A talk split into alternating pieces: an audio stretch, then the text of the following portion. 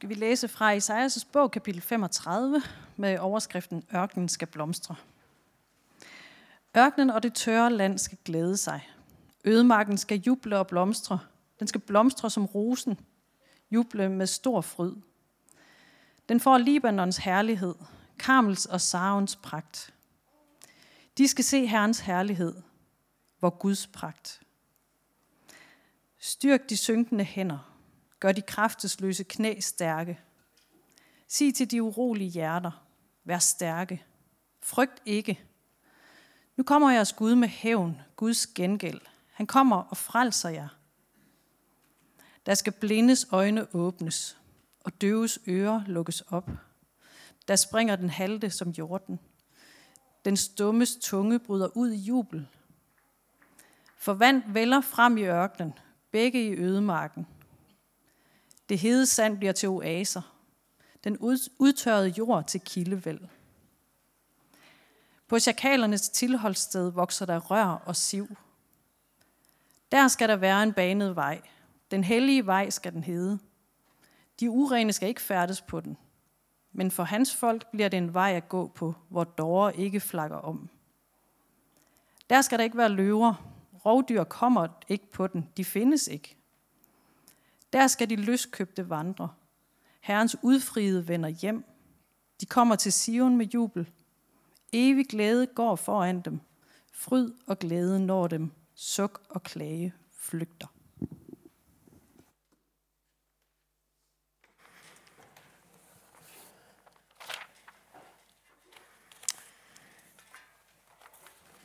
Ja, godmorgen, eller god formiddag, eller hvor vi er kommet til. Og øh, tak for invitationen til at komme her og være sammen med jer i dag.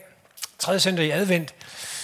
En øh, Johannes Støber søndag, som helt fra Oldkirken af har haft en øh, tekstlæsning, hvor vi skal møde øh, Johannes Støberen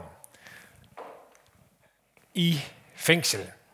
Johannes Støberen, som i både den læsning, vi skal læse lige om lidt, øh, bliver kaldt stor, men rent faktisk jo i Nye Testamente kaldes den største blandt menneskefødte. Ham skal vi altså møde i fængslet i dag. Og jeg synes egentlig, at jeg godt vil indlede med at sige tak til Pelle for at invitere mig netop den her søndag. Fordi den læsning, vi skal læse, den, øh, den går på en måde sådan lige i hjertet på mig. Og det er jo et godt udgangspunkt, hvis man skal prædike. Jo i hvert fald, hvis man har noget godt i hjertet. Ikke? Det kunne jo være, at det støver lidt dernede i hjertet, og det gør det øh, egentlig lidt i mit hjerte. Pelle sagde her til indledning, at jeg arbejder nede på menighedsfakultetet. Og det sker jo en gang imellem, at øh, vi teologer, vi, øh, vi kommer til at gå lidt for meget ud af nogle detaljer, og det hele kan blive lidt hårdt og lidt støvet, lidt granitagtigt. Og den her læsning, vi skal læse lige om lidt, den har sådan noget lidt støvet, lidt noget teologisk i sig. Den kommer på en måde til at anslå den største linje, der overhovedet er i skriften. Altså, vi skal have fat i den store linje i dag, øh, fordi døberen, han stiller spørgsmålet derinde fra fængslet, om Jesus er Messias. Og det er den store linje. Så velkommen til nørdernes paradis. Velkommen til der, hvor det på en måde ikke kan blive mere, mere støvet. Pelle, han, øh, han mødte mig også om lige her tilledning, da vi sad og bad om en detalje, der har foregået på et netkonvent, vi er med på. Det er faktisk hemmeligt. Det er ikke hemmeligt, det er der, men man må egentlig ikke citere fra det. Så der er sådan et konvent af teologer, en 300 stykker, der sidder og diskuterer ting med hinanden og hjælper hinanden med, med, med teksterne og så videre. Ikke? Og bare lige et eksempel på nørdernes paradis, så har det været diskuteret i den her uge, om det nu var en rose, der skød i ørkenen, hvis man går ind i grundteksten og kigger, og det viser sig, at det er det ikke. Det er ikke en rose, det er en krokus. Og det kan vi jo ikke lave om, vel? En krokus så jeg skyde, det går, det går simpelthen bare ikke. Nå, så jeg har kæmpet lidt med teksten, fordi jeg godt kan se, at øh, vi er i far for i dag at ryge ned i, øh, i nørdernes paradis, hvor det støver. Og så er det jo så heldigvis så heldigt, at øh, et hjerte, hvis jeg siger, at den går hjertet på mig, ikke? så har et hjerte jo to hjertekamre. Rent faktisk kan jeg få at vide, at det har fire, men Pelle har kun givet mig 25 minutter. Så vi holder os til to i dag, ikke også? Så vi, vi går ned i det støvede nørdernes paradis og ser på den store linje, og så kommer vi ind i det til at stille spørgsmålet, Men hvad betyder det for mig? Fordi det er jo det spørgsmål, vi møder hos Johannes Døberen i dag, og som gør den her søndag helt specielt. Altså ham, som står inde i den mægtige linje, står i broen mellem det gamle og det nye testamente. Han kommer pludselig i tvivl. Er Jesus den rigtige? Og det er det spørgsmål, som er dagens spørgsmål til os. Øhm, skal vi hænge hele vores hat på den her historie, på den her store historie? Og derfor så har jeg givet overskriften, givet, eller givet øh, min prædiken den her overskrift, øh, at leve advent. Ikke leve i advent. Vi er i adventstiden nu, men leve advent. Hvad vil det sige at leve som døberen i fængslet? At leve advent. At leve sådan, som, som han lever. Det er det, vi skal, øh, vi skal se, om han kan give os et, et bud på. Så dagens evangelium, dagens læsning, det har vi altså så her fra Matteus evangeliet, kapitel 11.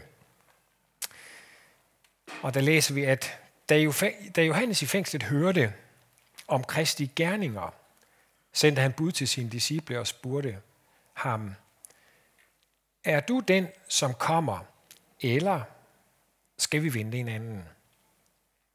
Jesus svarede dem, Gå hen og fortæl Johannes, hvad I hører og ser.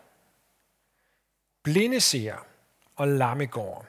Spedalske bliver rene, og døve hører, og døde står op, og evangeliet forkyndes for fattige. Og særlig er den, der ikke forarves på mig.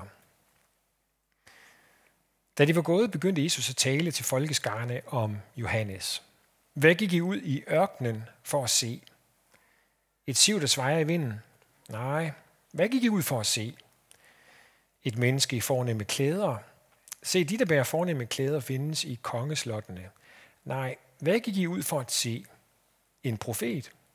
Ja, jeg siger ja. Også mere end en profet. Det er om ham, der står skrevet, se, jeg sender min engel foran dig. Han skal bane din vej for dig.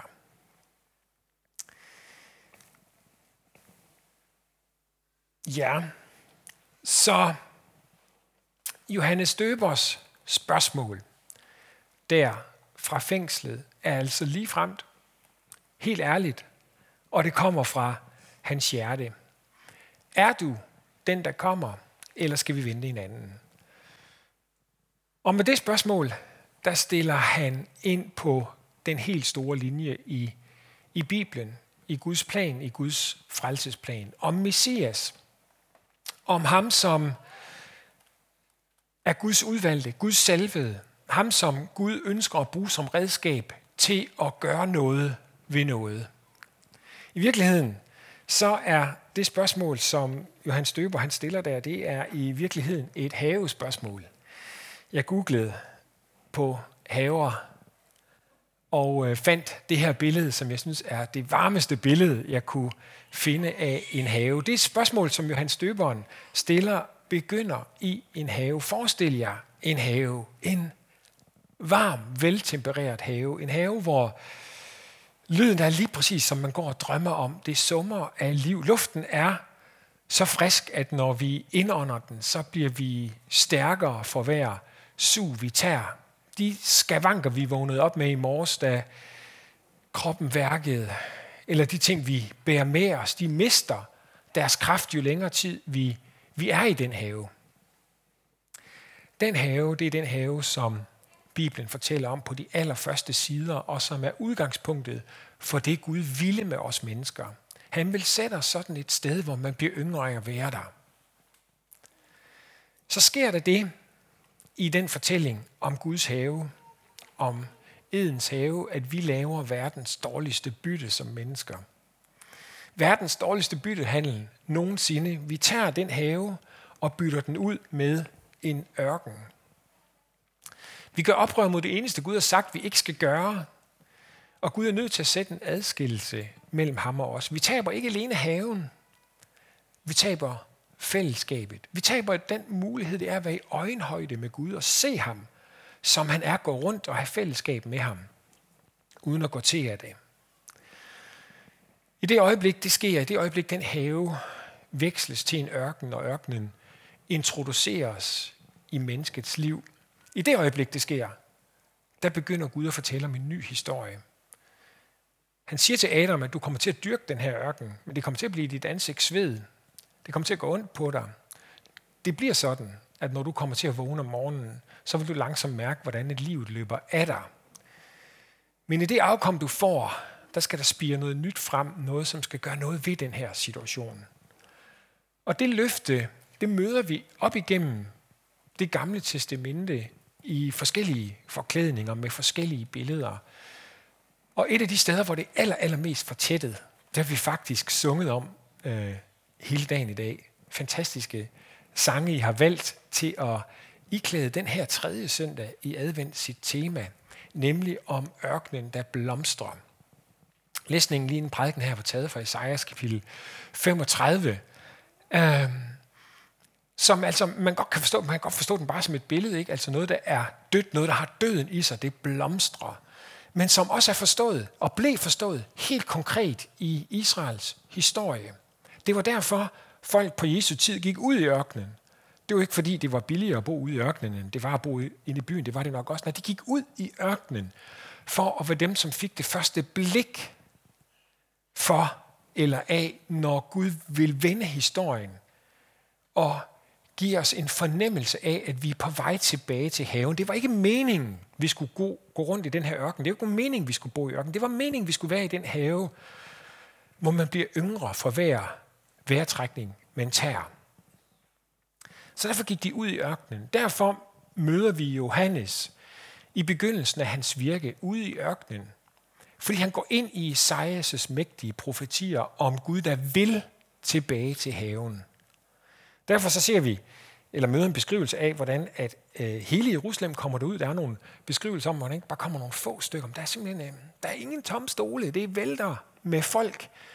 Fordi kan den her fortælling, som Johannes Døberen prædiker, kan den være den vending? Er han forløberen for ham, som kommer? Så en fantastisk fortælling. Johannes han lægger krop til om at bevæge os fra haven til ørkenen, til ørkenen, der blomstrer, og tilbage til haven.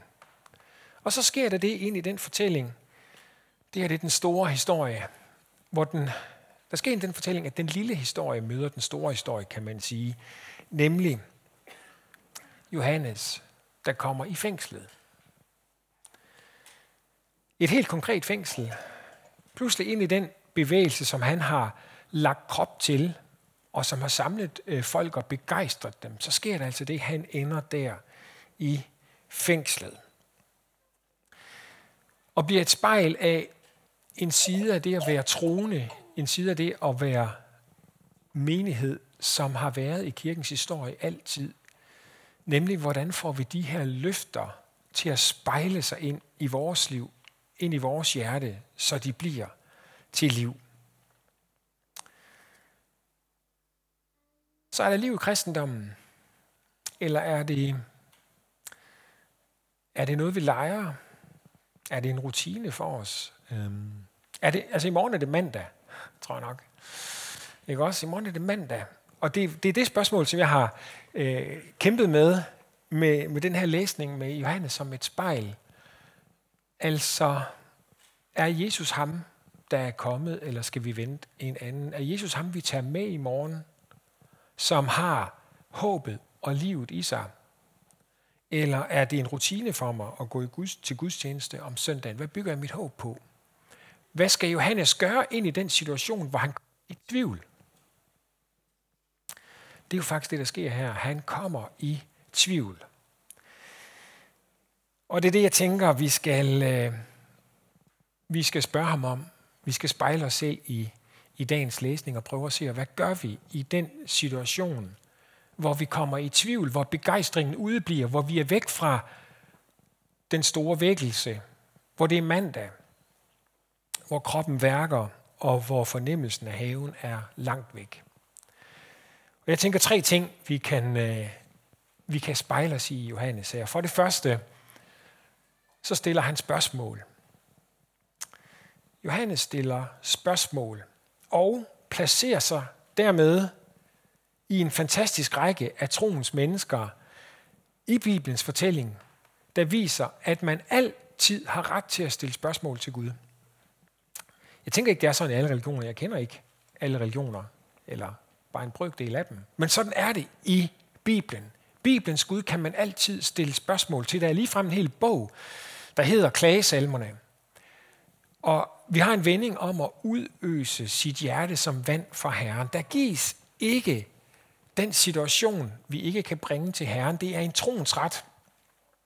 Vi elsker det med rettigheder, ikke? Os danskere. Vi, vi skal gøre vores rettigheder gældende. Vi har en rettighed som Guds børn til at stille Guds spørgsmål. Lige der i den lille historie, altså i vores historie, det som er din lille historie, ind i den her mægtige historie, fra have til have, der har du ret til at stille Gud spørgsmål. Og det er det, Johannes gør. Og det er ikke, fordi han ikke har hørt om Kristi gerninger. Det står der jo, han har. Han ved det egentlig godt. Han har bare brug for at stille spørgsmål til det, så det gør han. Det andet det er, at vi har ret til at forvente et svar. Døberen får faktisk et svar, hvor Jesus, han måske lidt overraskende for os kolde nordboer, ikke siger, men du skal, du skal jo bare tro, tro kun, mærk ej. Nej, han får et meget, meget konkret svar. Ja, det er så konkret, jeg er nødt til at kigge i læsningen her for overhovedet at huske det. Ikke? Altså det er, det er blinde, der ser, det er lamme, der går, det er spedalske, der bliver rene, det er døve, der hører, det er døde, der står op. Og det er fattige, evangeliet forkyndes for en mægtig gruppe af udstødte, som får lov at møde evangeliet.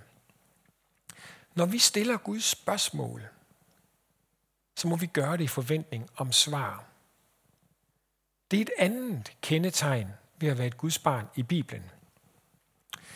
Øhm, prøv en gang for eksempel at tænke på, på Paulus, som i det vigtigste og største af hans brev, Romerbrevet, øhm, som er skrevet på et tidspunkt i hans liv, hvor han havde lidt, lidt fred. Han var sådan kommet for enden af at første delen af sit virke, øh, som, som foregik ind i, i Grækenland, hvor han har været rundt i, i alle mulige menigheder. Han er ligesom kommet til ende med at Han har forløst nogle problemer osv. Så, videre. så sætter han sig ned der i Korinth med en kaffelatte i hånden og skriver brev til Rom, fordi nu vil han gerne videre fra Grækenland til Italien. Og så fortæller han om, hvordan han har fuldført, i kapitel 15, hvordan han har fuldført forkyndelsen af evangeliet hele vejen rundt i Grækenland under tegn og under. Altså, han har set evangeliet slå rod. Han har set det virke. Så der er i det at være et Guds barn en troens nutid. Der er en realitet i troen. Troen slår rod og virker.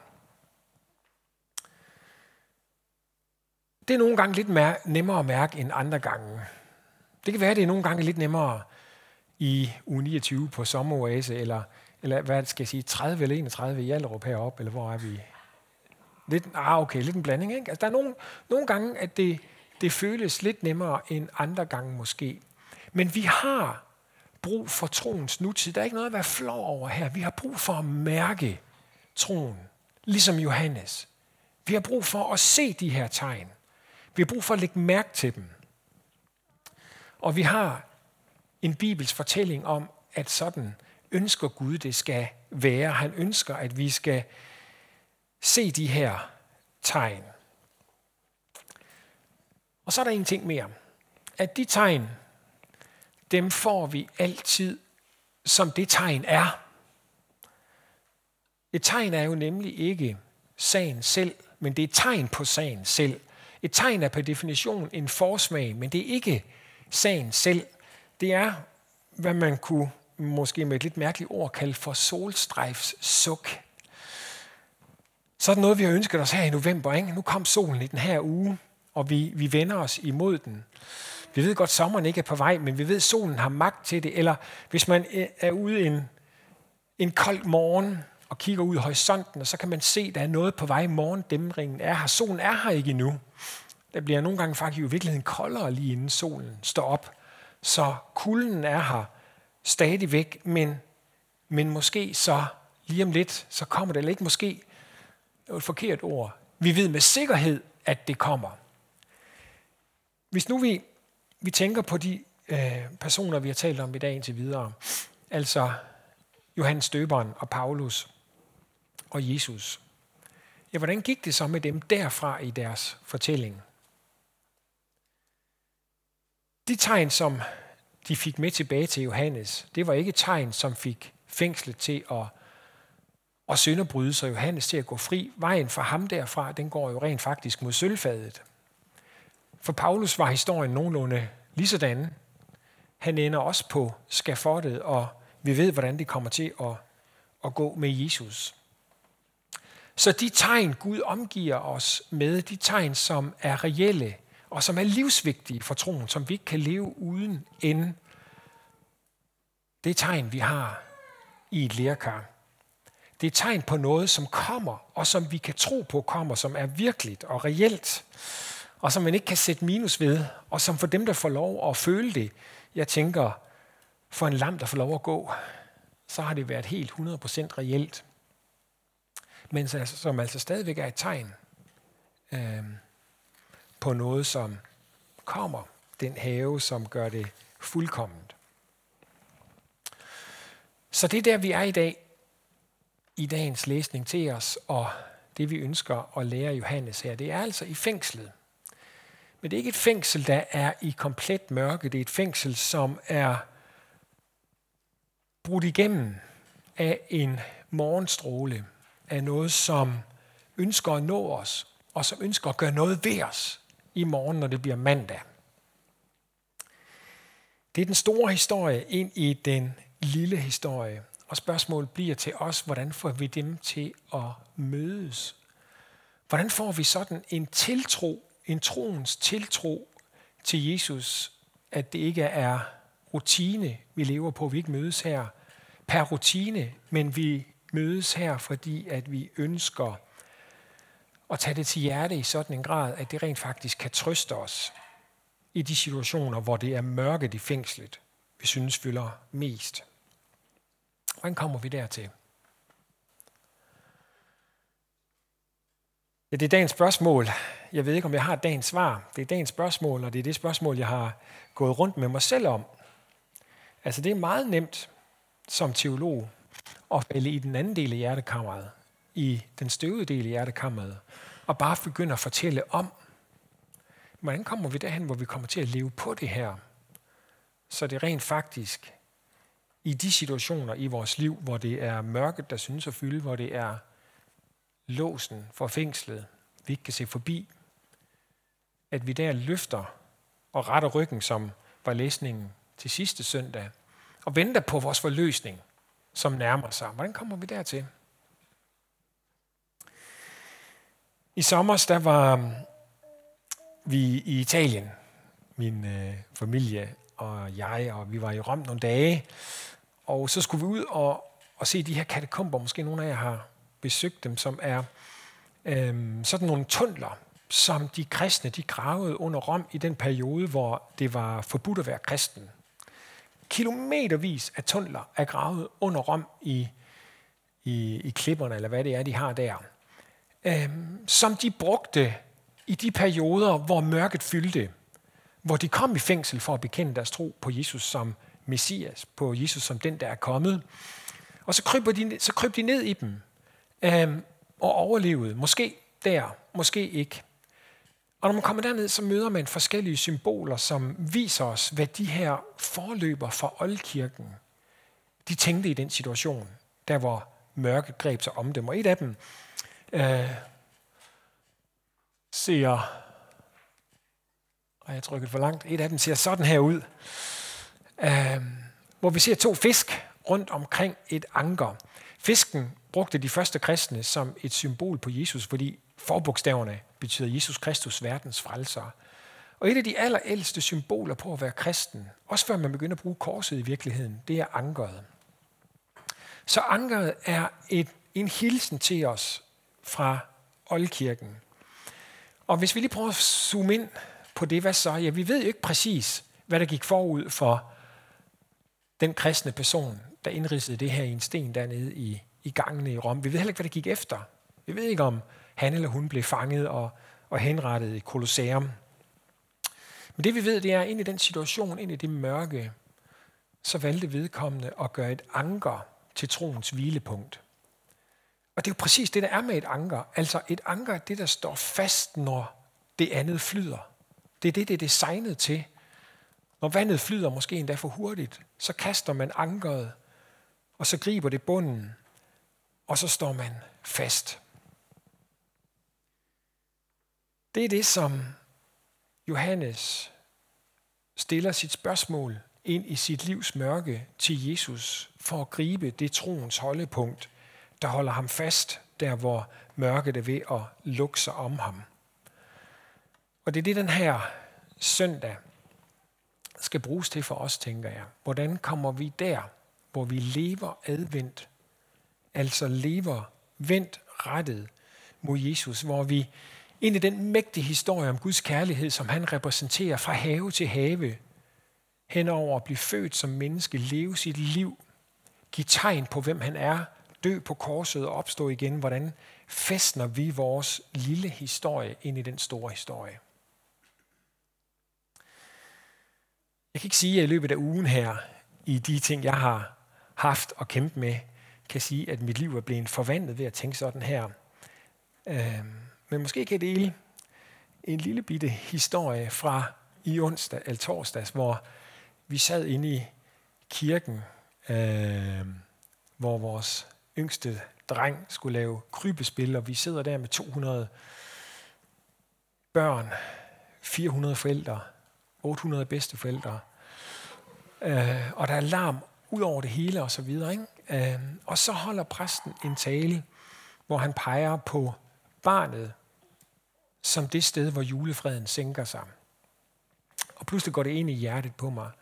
Det er det, som troen giver. Troen giver ind i det kaos, som vores liv er at føles som til tider. Og i virkeligheden er, der giver troen det anker, det rum, som står fast, når ting flyder. Det er at leve advendt. Det er at stille vores spørgsmål til Gud. Be ham give os svar. Og sukke efter morgenrøden, når når mørket er omkring os. Ja, skal vi bede sammen. Så Jesus, vi, vi beder dig om, at du den her søndag vil hjælpe os til at leve advent.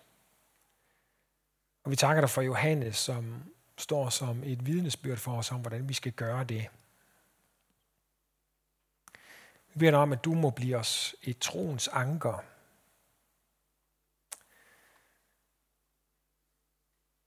Helt særligt, så beder jeg dig for de af os lige nu, som oplever et mørke i livet. Hvor sollyset ikke synes at komme igennem. Jeg beder dig om, at du vil sende et sollys. Jeg beder dig om, at du vil sende et strejf fra evigheden, fra haven. Jeg beder dig om, at du vil gribe dem i den situation og trøste dem. Fordi du er den, der var, du er den, der er, du er den, der kommer. Vi lovpriser dig for din evige kærlighed til os. Vi lovpriser os dig for den plan, du har lagt for at lade solen bryde et hvert mørke i denne verden og genindsætte os i den have, vi sådan længes efter. Og vi bliver yngre for hver åndedrag. Velsign os og hold os fast. Velsign den her menighed i den vandring mod den have slår korsets tegn over os, fordi det tegn har besejret et hvert mørke.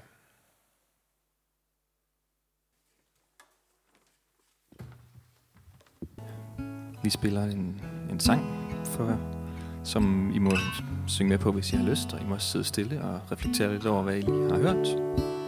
Det skal bare være op til jer.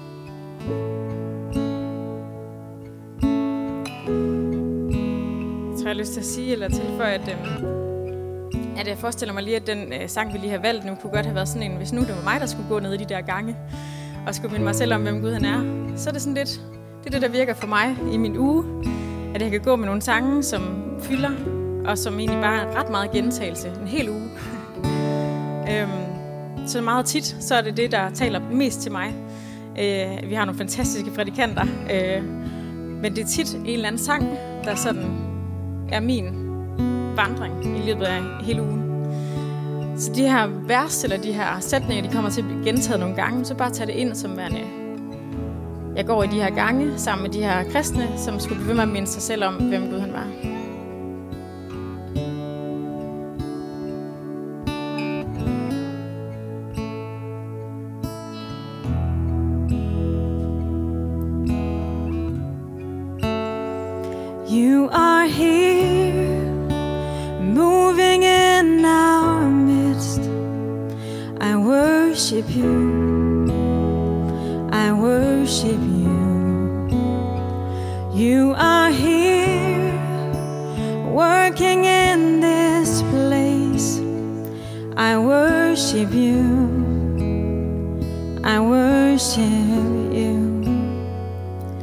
You are waymaker, miracle worker, promise keeper, light in the darkness. My God, that is who you are.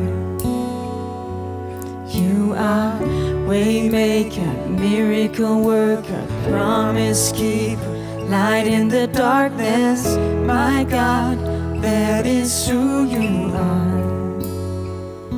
You are here touching every heart. I worship you. I worship you.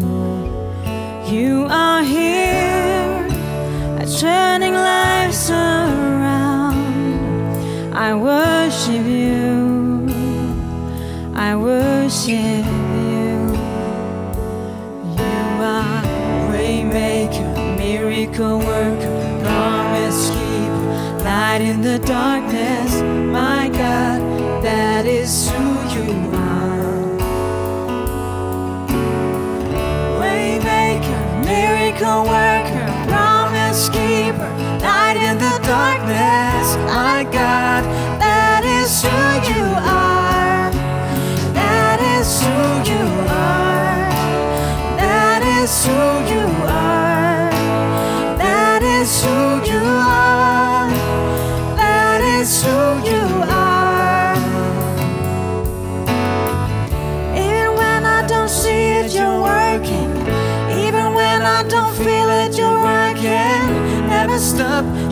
stop working. You never stop, you never stop working.